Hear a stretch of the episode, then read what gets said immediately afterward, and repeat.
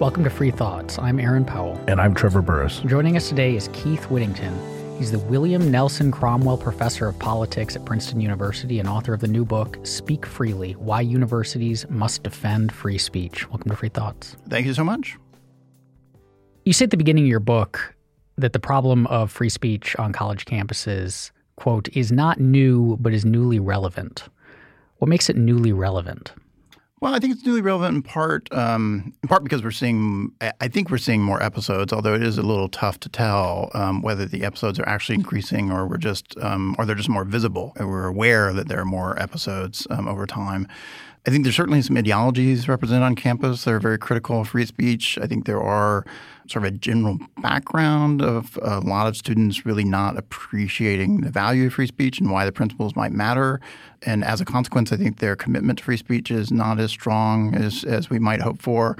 So there are some, I think, particular variations of the current free speech problem that are that are distinctive. Some of the problem may be a little more important than it might have been, say, 10 or 15 years ago. But it's also true, I think we should be cautious and, and recognize this isn't a unique threat to the Republic. It's not like we've never experienced students who are intolerant before, or, or for that matter, experienced Americans who are sometimes intolerant before. What sort of past university free speech? You, you write about some instances in the book, uh, and it wasn't always uh, liberals against conservatives, correct? It used to be the other way around in many different instances, and it's been going on for a while.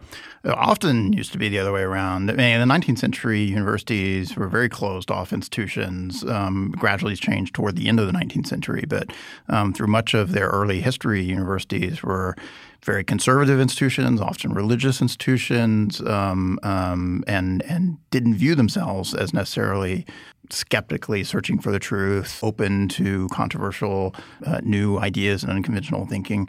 That changed in the late 19th century and into the 20th century, but even still, um, across 20th century universities were often um, uh, not as open as as we might like, and and the pressures came from various places. Often they came from outside universities, so from parents and alumni and from politicians. Um, campus administrators were often relatively conservative um, compared to the students, and so you often did see um, campus administrators partially out of their own beliefs, but partially in response to worries about what will the parents think and that kind of stuff. Um, really trying to suppress students um, who are often on the left, but maybe just sometimes culturally and socially on the left. So um, students who uh, were too profane or talked about sex too much or various things like that, or sometimes faculty. Um, and campus administrators are trying to shut that down um, uh, out of a concern about protecting the brand as, as they understood it. And so it was a, a somewhat different kind of censorship and motivated by somewhat different concerns, but in some ways it's kind of familiar. How much of these concerns or, or I guess the, the activities and the behavior that are, are leading to these concerns unique to universities? How much of this is like, I guess, a, a problem of the universities versus just the universities are representative of the culture as a whole? Because we have, so we have left wing students protesting speakers on campuses right now, but we also have the the right in this country has become very hostile to free speech. They're just not doing it on universities as much. So are they the are they just a symptom of a broader problem? Right. I think in lots of ways they are a symptom of a broader problem. I, I think of this as being a um, larger problem of the culture and of society, which is why I think it's important for not just students and faculty and campus administrators to come to a better understanding about the principles of free speech and what it means to have a civil society, but it's important for parents and alumni and general voters and politicians um, to get, have a better appreciation for those liberal values as well um, in part because they express their intolerance on a college campus, but they also express their intolerance in lots of other places and contexts as well. So universities are particularly visible episode of um, a kind of conflict I think is a, um, a broader societal conflict um, that, that we should be concerned about in general. It's also true that universities, I think, are an important site in American society for – vetting controversial ideas, um, that we want universities to be places where people can explore um, things outside the mainstream um, in various ways. And so people who are hostile to that then have a particular interest in sometimes trying to capture those institutions and make sure that only their unconventional ideas um, find a home there. Um, but others also have an interest in trying to shut that down precisely so those institutions um, can't explore um, unconventional and, and controversial um, ideas. And I think it's important for the vibrancy of American society ultimately um, to have institutions playing – that kind of role that they're trying to carve out for themselves of, of there are going to be places where ideas are going to be taken very seriously. Um, there are going to be places where ideas can be explored um, that may not be in the mainstream um, uh, more generally. Um, there and that students can get exposed to ideas there, and, and but also a place where people can make mistakes intellectually and, and learn from them. Um, and those are all important things that we should want to value about um, universities and try to preserve. Can can liberal societies, liberal values support the speech of people who would like to tear those values down? Is there inconsistency there? If that if, if they if they in fact won, then all of these principles would go away. Sure. I mean, I think it's a problem in, in it's probably in liberal theory um, and how to think about um, how much do you tolerate the intolerant. Um, I think it's a, but it's also a genuine political and social problem in some context. Um, uh, what do you do on the extremes?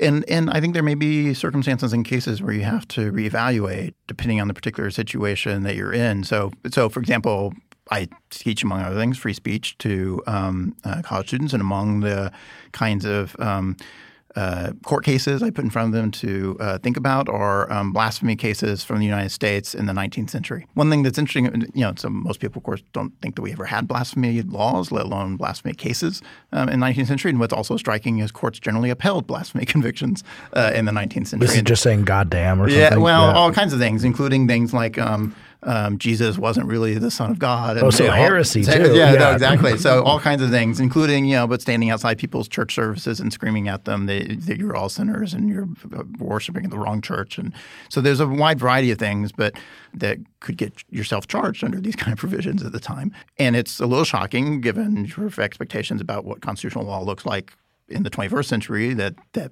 judges thought it was perfectly consistent to have blasphemy uh, convictions and to have the First Amendment, uh, for example, um, in place. But part of what I try to get students to think about is that those things were often justified not on the grounds of we have to protect the truth of God and we ought to marshal the state in support of that. But instead, the argument was um, these people are disrupting the public peace. If you stand outside a church and say bad things about the things people in that church believe, you're going to start a fight. And the way that the state should intervene in order to prevent that disturbance of the peace from occurring is to whisk away the person that's causing the disturbance by saying the things that people are going to be offended by. And that was the way the law generally worked until, and not only in this context of blasphemy, but in other contexts as well, that if you had a provocative speaker, the concern was somebody's going to have a fight with that provocative speaker, and the person who ought to be prosecuted for it is the speaker, uh, not the person who wants to throw the punch. And the challenge for students is to think about well, if you imagine yourself living in a society in which is genuinely the case that people are going to haul off and start hitting each other on the basis of what people are saying to each other. What is the right legal rule to have in that kind of context? And do you, as a judge, for example, have to take really seriously the problem of how are we going to have a peaceful society in which people are all um, on the edge of throwing punches all the time, um, or worse, right? And that's a genuine problem, I think, in some social context. And so part of what I think we've gained over the course of American history is we've shifted the burden, right? So we've told people it's not okay to throw a punch, even if you you shouldn't punch the Nazis, right? Even if even if you find them extremely provocative and offensive and disturbing. But in the 19th century, we sort of said, well, it's natural to throw the punch. And so it was an honor, much more honor society. It was more of, of an honor society. We accepted violence as being a more sort of everyday a, part of, of society in common. And I think it's a genuine advance that we don't think that way anymore, right? Instead, instead we put the burden on people to say, look, you should control yourself. Well, um, in Chaplinsky, uh, is what did he right. call him? A damn fascist? No, exactly that, right. right. This, the court ruled that that wasn't protected speech because clearly you're going to have to sock someone in the nose if you call him a damn fascist. Right. So Chaplinsky is an important case from the early part of the 20th century. Um, characterizes um, so-called fighting words um, as not being protected by the Constitution um, and specifically by the First Amendment. That general notion of fighting words was something um, it's given sort of new form in Chaplinsky, but it was something that was sort of recognizable um, under the law previous to that. And in Chaplinsky's case, it's sort of representative of the complication that Chaplinsky was um, a Jehovah's Witness. He went. Um, he was a street, a sidewalk preacher.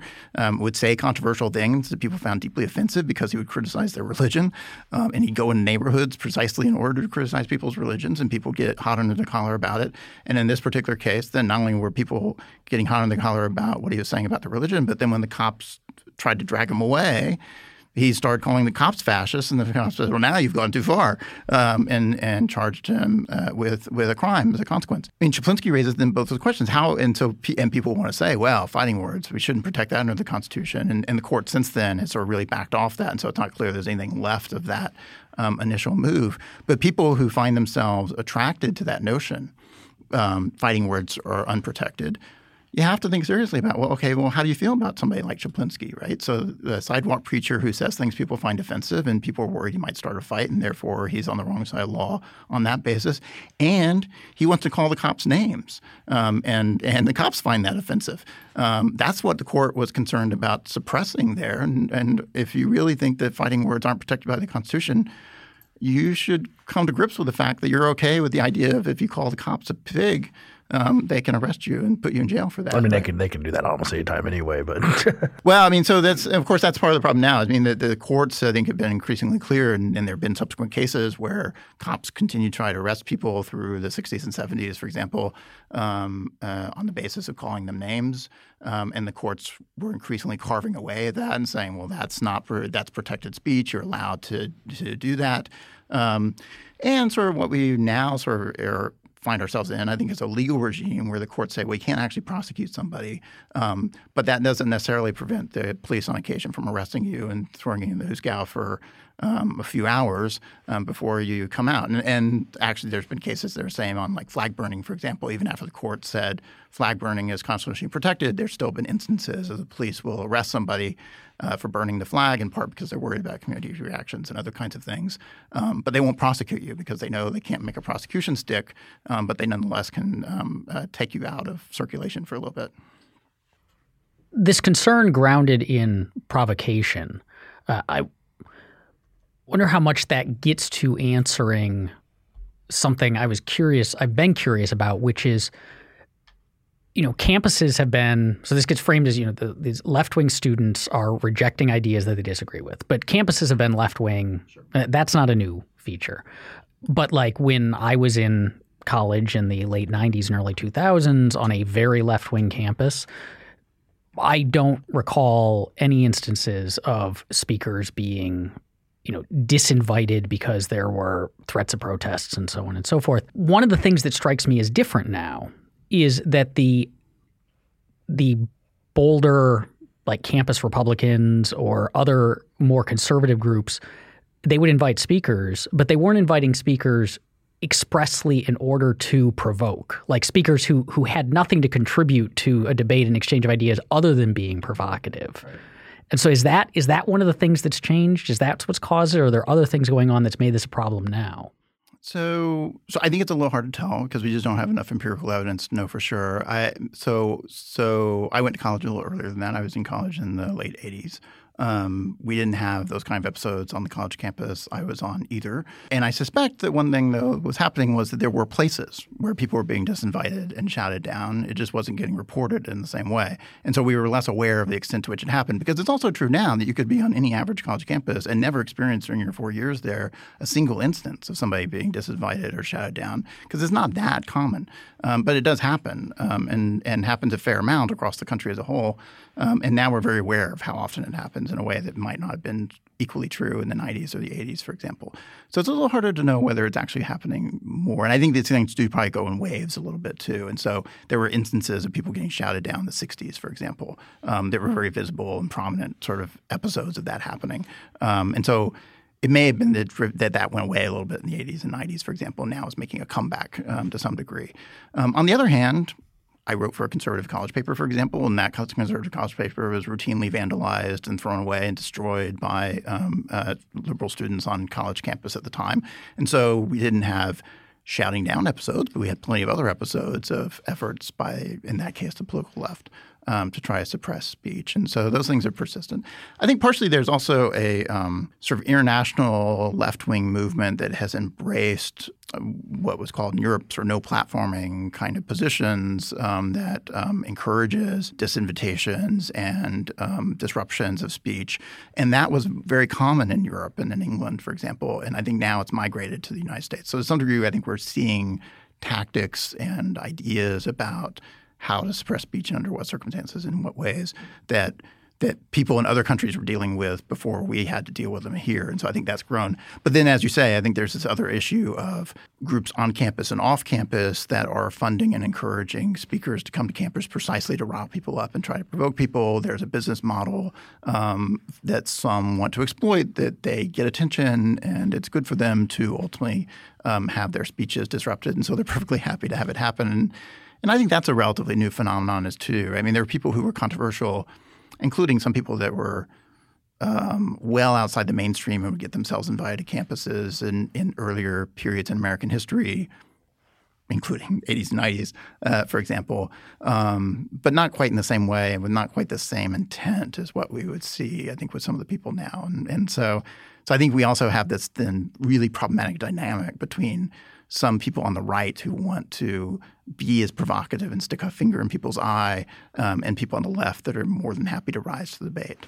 How should we feel about trigger warnings in the in the? I mean, we we talked about the fighting words, and that there's some sort of line between calling someone a damn fascist or something else that would make someone punch you and then and then other things that disrupt and things that make people very upset and now we have this trigger warnings thing and of course the conservatives love to make fun of the snowflakes on college campuses and all this stuff and and but but maybe it was the case that for a very long time we didn't take uh, triggering seriously enough. Um, uh, so is that something we should endorse or, or at least be wary, maybe endorse and be wary about?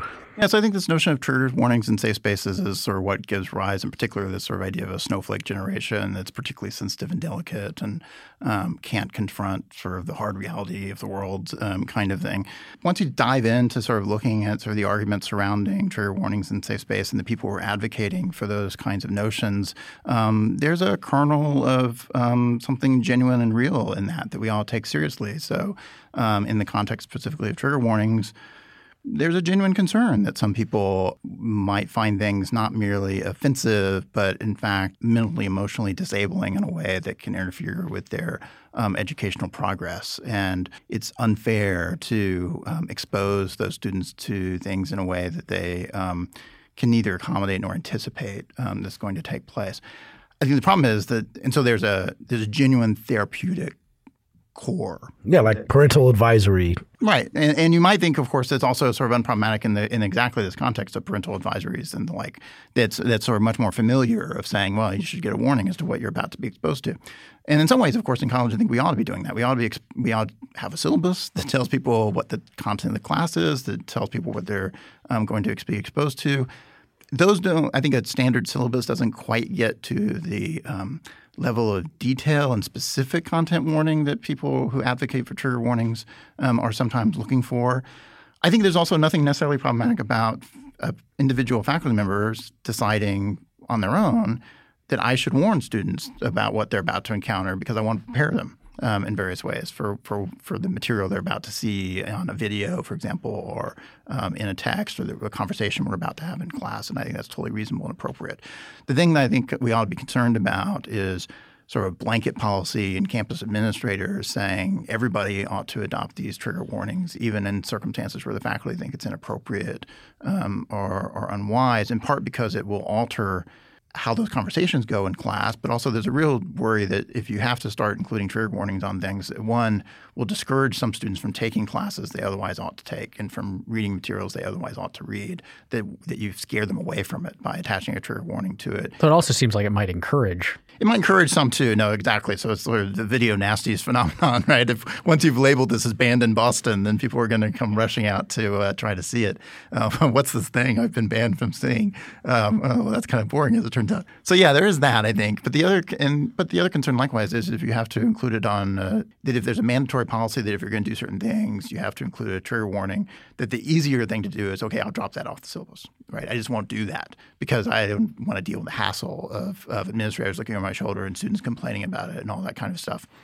And then you potentially are going to lose some really serious things out of your um, curriculum and what universities are covering if everybody is um, being overly cautious about what they're willing to expose students for because they're trying to avoid controversy um, in, in one way or another. And as, as, a consequence, you're, eh, you know, it's it's it's a similar worry to worrying about sort of dumbing down the curriculum, but it's a it's a worry of, of how do we go to the sort of the least common denominator, least offensive thing possible, um, and only expose students to that. And and that's just a shoddier education um, than what you'd hope college students are generally going to get you mentioned professors sort of reacting to this. And sometimes you hear stories that they're afraid in in the current regime that they're afraid of getting a report from a student, getting a report that you did X, Y, and Z, whether it's something totally innocuous or whatever, and that is, seemingly sufficient to, that's that's it. Accusation is guilt. That's and you're done. Do you think that's true? I think there are places where that's really true. I think there are other places where maybe that's a little less true. I mean, and and I, I guess I would. Um, um, say there's sort of various ways that might play out, right? And so one one way in which you might imagine um, uh, worrying about the reaction as a consequence, sort of self censoring as to how you do things, um, is you just worry about the hassle of having to deal with it, right? And so, do I really want students camped out in my office? Do I really want students come screaming at me? Do I really want to worry about students complaining and having to deal with the emails or the phone calls or the whatevers? And so, the more you think that you're in an environment in which that might happen, right, then it just leads you to shy away from anything that you think might deal with it, just because you know you don't need that in your life. Um, so, so that's one kind of concern, right? Just sort of worried about people worrying about the environment they're in and just thinking it's too much of a hassle, even if there's no sort of broader repercussions. Um, just, just this isn't a thing I need to worry about if I can, if I can work my way around it. The other thing, though, is is, is genuine occasions where you worry that there might be professional consequences to it, um, and so if you're untenured, um, if you're an adjunct um, who's working on a semester by semester contract, for example, it's a serious threat if students are lodging complaints against you and objecting um, to what you're um, teaching. And for a lot of administrators in lots of places, why should they second guess that, right? So a student complains about somebody, they're contingent faculty anyway fine, we just won't hire that person again to teach in the future. We'll hire somebody else. Um, that kind of risk averseness about people who don't have um, larger protections than tenure to their um, teaching um, can easily wind up sort of getting people um, uh, disciplined and professionally in very consequential ways um, as a consequence of that. And the other thing I think is on some university campuses, the environment is just so bad and sensitive on some of these issues that um, even if you're fully protected by tenure, you might think the consequences are going to be quite dramatic um, uh, socially, if not necessarily um, economically, but maybe you know, in terms of your ability to stay on that campus. Um, if you get um, too many students upset with you, too riled up, if administrators get too upset with you, and there's certainly I've I've talked to faculty on some campuses that see their local environment is poisonous enough. You know, it's it's not just this would be a hassle, but they think their life would be um, dramatically um, uh, messed up if they find themselves embedded in one of those controversies. Are there characteristics of the campuses that seem to make this kind of behavior more or less likely? Like, is it, you know, really small liberal arts colleges have it the worst? Public universities are better than pri- I don't know, but are there are there ways are there things that seem to be going on that predict this? So I think it's a little hard to tell because again, I think we have a sort of data problem of really knowing what's happening across all these campuses. It's it's clear that there are some things that, occur on any campus. I don't think any campus is really immune from it. But but it is true that the places that seem worse are are smaller liberal arts colleges, um, often relatively elite um, colleges, although not always. Yeah, I think in part because they are more um, humanities centric, uh, those colleges, and humanities are, are the places where there's the most uh, intellectual debate over some of those issues. Whereas if you're in a larger, more complex campus where a good chunk of your students are business majors or engineering majors and the like, right? Those students aren't as interested in those things. They aren't in classes that's encouraging that kind of stuff. And so that's a more intellectually diverse campus on certain dimensions that might matter um, compared to a smaller arts college. I think the small places are just also more homogeneous and and the campus culture can be more stifling if you're not careful, and so there are fewer places to hide. And so if you find yourself in an environment with 4,000 students, and even if it's only a small fraction of them, they're willing to be really vocal and annoying, um, you may find yourself in a position of saying, you know, do I really want to go the next four years having to live in this environment where these 15 students are um, really mad at me? Um, whereas, you know, I was an undergraduate at a giant state university you know, lots of us were anonymous. It's easy to escape other people. Um, you know, your worries are just different in that kind of environment than in an environment in which there may be four or five thousand students. When this stuff is going on at so pick a campus where we seem to think that this kind of stuff is bad, um, whether it's a broadly cultural like characteristic of the students or a handful of essentially heckler's veto style bad apples. And so if it's if it's really concentrated among bad apples, why are administrators so willing to capitulate? Like, why can't they just say, look, you, like, if you're offended by this or you're having a problem with this or you're going to be disruptive, maybe our university is not the place for you? I think in part we're going through a moment where we're trying to figure out how many bad apples there are. and so and so there is some uncertainty, I think genuine uncertainty among most the students themselves, but also administrators and faculty about just how popular are these ideas, how many students feel this way. And so we're in a bit of a feeling out process. And, and so I, I actually think that in most cases, it's a relatively small set of students that are that are most committed to some of these um, illiberal ideas. But there's genuine uncertainty about how big that population really is. And, and I think we're now going through a process, and I hope in part this book is encouraging it, of trying to speak to to borrow a phrase, the silent majority um, on a college campus where most people um, aren't committed to those ideas, and as a consequence, um, uh, can be led to say, "Look, you don't have to go along with that. You can pull back." Um, and and so. Um, so you can do some of that, I think. And so, there's some question of sort of teasing apart. Well, how many people really are talking about it, and are they isolated minority, et cetera? Um, for some campuses, that minority though is big, and then it becomes much more troubling. So I, I worry that a place like Middlebury, for example, may find itself in that kind of situation where, in fact, the number of students who are really committed to those ideas are quite large. And sometimes they're in campus leadership. And so it's not just that these are easily isolated in, individuals that you can punish and then move on. Instead, it's it's really picking fights with large contingents of your campus population, uh, including campus population that may be supported by sympathetic faculty and sympathetic administrators. Um, and that's a tough fight for people to pick. And Aaron mentioned we went to Boulder together, and one of the uh, things classes that we'd like to take. Uh, we, we took a fair amount of literary criticism classes. Uh, we we enjoyed them. Uh, they're they're kind of like a, a, game and listen to some interesting stuff. And you can read some Foucault every now and then, which is not the worst thing ever. Uh, it's probably not historically accurate, but it's not the worst thing ever.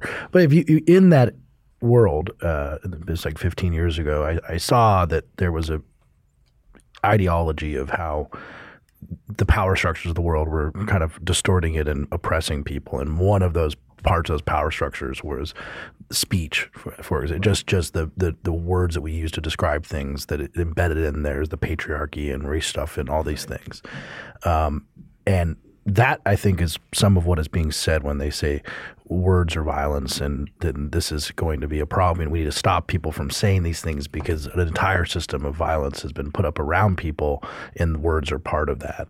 Um, and so they want action and they want people to stop talking about things that have created a bad world in their view, uh, and that's what they view as hate. How how should we respond to that that viewpoint? And and what I mean, they might have, they kind of I mean the world is has been power structures that weren't very friendly to minorities for a very long time and trying to reform that might require talking in a different way and so should we say no no no we should just say everything we want or should we or should we accept some of their premises I think it's perfectly reasonable to accept some of their premises, right? I mean, I've I've learned a lot from Foucault. I've encouraged people to go read Foucault and and um, others along that path. I mean, I'd, and likewise in researching the book, for example, spent a lot of time reading people who are advocating for trigger warnings, which turns on a different kind of argument. But but you know, in the same general, but in the yeah. same general path. But but but more generally, I often find that things that seem um, like very pernicious ideas or silly ideas that if you start digging into them and find the people that are most serious about them, there's often something interesting there, um, and there's a there's a real starting point in those ideas that you want to take seriously. Um, that doesn't mean it's necessarily right, but it often means that what you're seeing expressed most often is sort of a crude version of it or, or uh, um, a bowdlerized or exaggerated version of it that is being applied in simplistic ways. And, and that ought to be resisted, but that doesn't mean you necessarily ought to throw away the, the baby with the bathwater. Um, it's a challenge to find the baby sometimes. Sometimes there's an awful lot of dirty bathwater. Um, uh, but yeah, but but but I think we ought to, and especially those of us on college campuses who are trying to take ideas seriously, we have an obligation to try to sort of really think about the ideas at play here. Um, and then and then having explored those ideas and tried to come to grips with them, you want to think about okay, well, what are the good parts of this, and how do we go about trying to salvage those good parts and try to reconcile them with the larger set of liberal structures that you think are, are important, um, and and can they be reconciled? Um, if you think they are serious ideas, but maybe necessar- not necessarily good ideas, then you want to think about how do we resist those ideas and encourage people to turn away from them um, in, in various ways. And, and I think that's a challenge confronting us on some of these issues that that um, that the idea that words are violence comes out of an intellectual tradition. I think is a serious intellectual tradition. It makes some valuable and important points about how the social world is constructed and how power gets exercised within it. Um, and um, we shouldn't be too dismissive of that. Um, on the other hand, we shouldn't get too caught up in the metaphor um, and lose sight of the fact that the words themselves are not actually violence.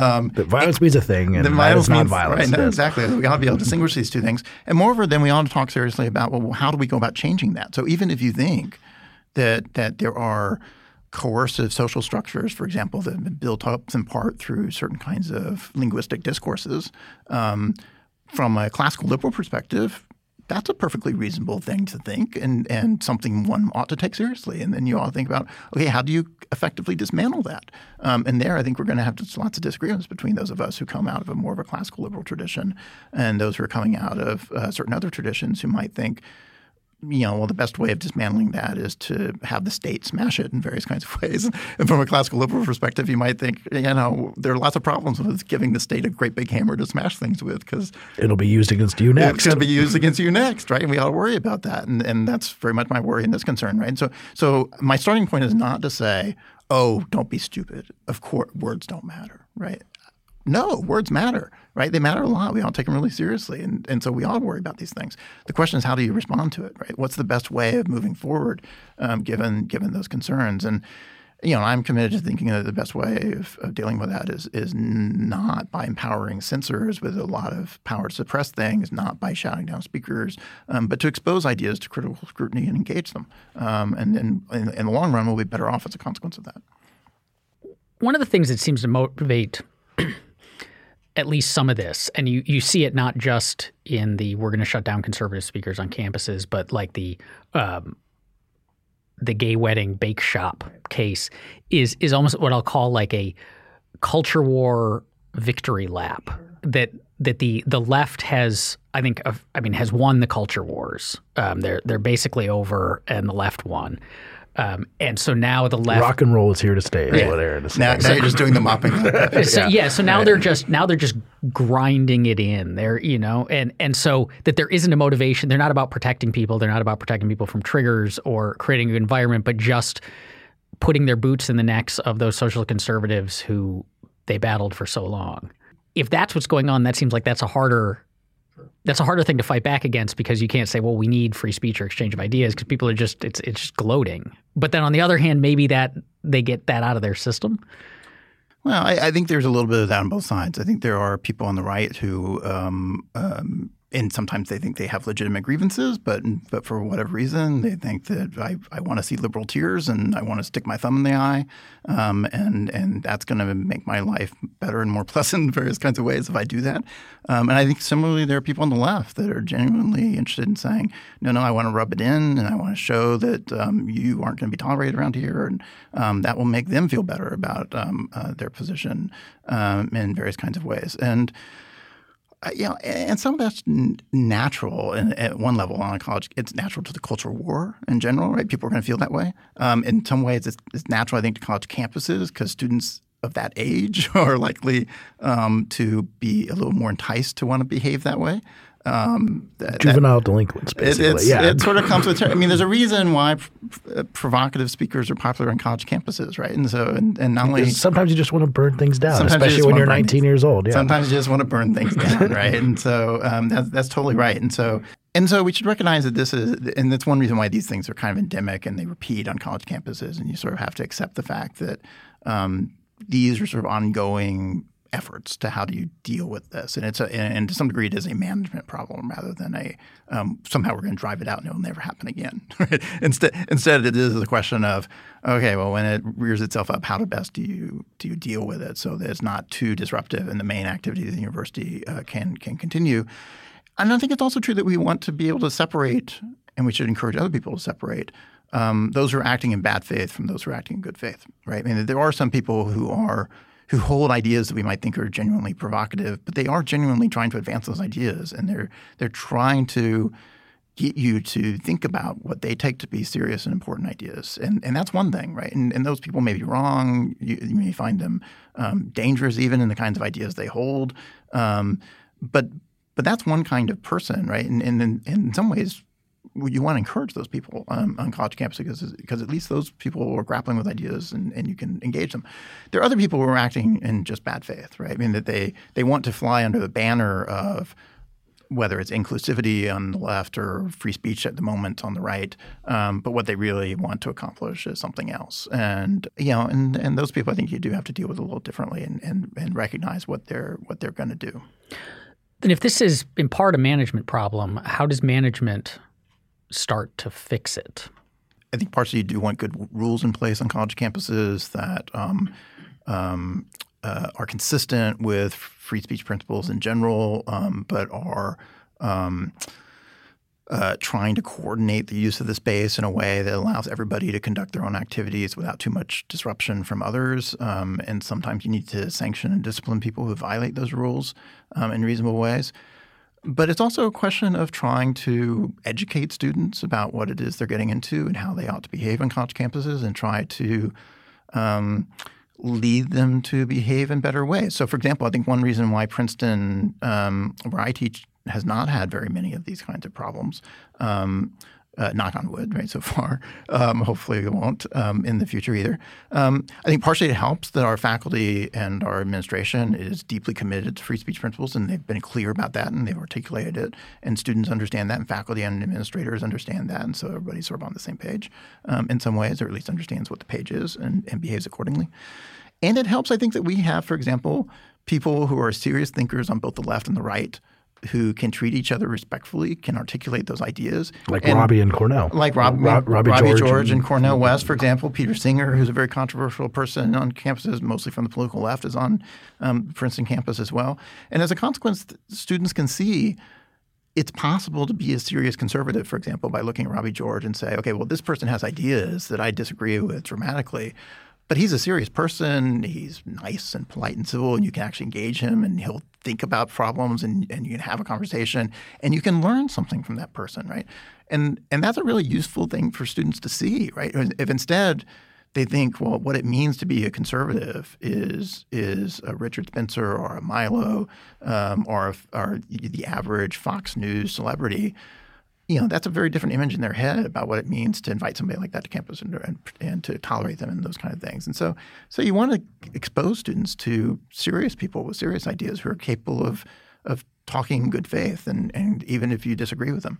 Um, and I think on the political right, we've sort of lost that a little bit by having people, for example, trying to bring in people who are only provocative and aren't really um, uh, uh, articulating good ideas in a reasonable way. So, for you know, one of the things I valued when I was in college was William F. Buckley came to campus one time, for example, which who I got to go see.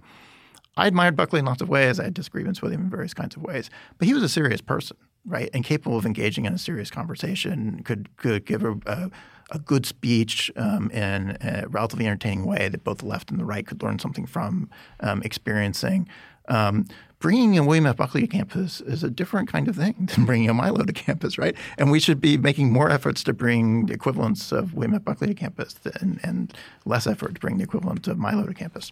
Then should student groups that invite people like Milo be disciplined for that? So rather than saying we're not going to let Milo come and speak, you say like, look, this is you know not how adults behave. You don't invite people like this. I think it's an educational process. I mean, I think you, I think you you you need to engage them and talk to them seriously, and and hopefully.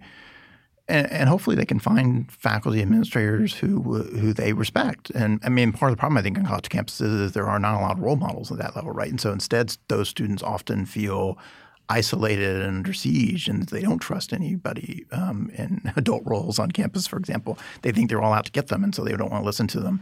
Um, so, so in some ways, you need serious engagement and and to try to to try to bring them to a point where they can see, okay, look, it's not in your long term interest to to bring in um, somebody just for the sake of being provocative. Maybe there's better people we can bring in who um, are going to be interesting and useful and that you can appreciate. And, and so I think ultimately that's a that's a um, um educational process more than it ought to be a, a process of disciplining. I mean maybe there are circumstances where it's appropriate to try discipline students for something that they've done up front, but but I think that'll be extremely rare, and it's hard to actually even think of, of, of examples where that would be a sensible strategy. In the changing university environment, and there's a lot of discussion about the meaning of universities now, and and and whether or not it's always good to go to university, and there's concerns about student loans. So we've seen big changes, and maybe a little bit more savviness or discernment when picking a university. And so at University of Missouri, we saw an unbelievable dip in enrollment to the point of closing two or three dorms, I think 30% after they had their highly prominent little protest. And insofar as parents are deciding to send their kids to different college, could it be the case that we eventually get to this point? Because you write a lot in the book about what universities are. But if some of these places, you know, Oberlin pops into mind because they they've been on the top of these lists for a very long time. Uh, that they're not Maybe they just don't want to be universities. Maybe they want to be something more like Liberty University. Like, a, like it's a religious consciousness raising endeavor. We're not going to have free and open in, inquiry here, and you're going to know it. That's going to be right. on our mission statement.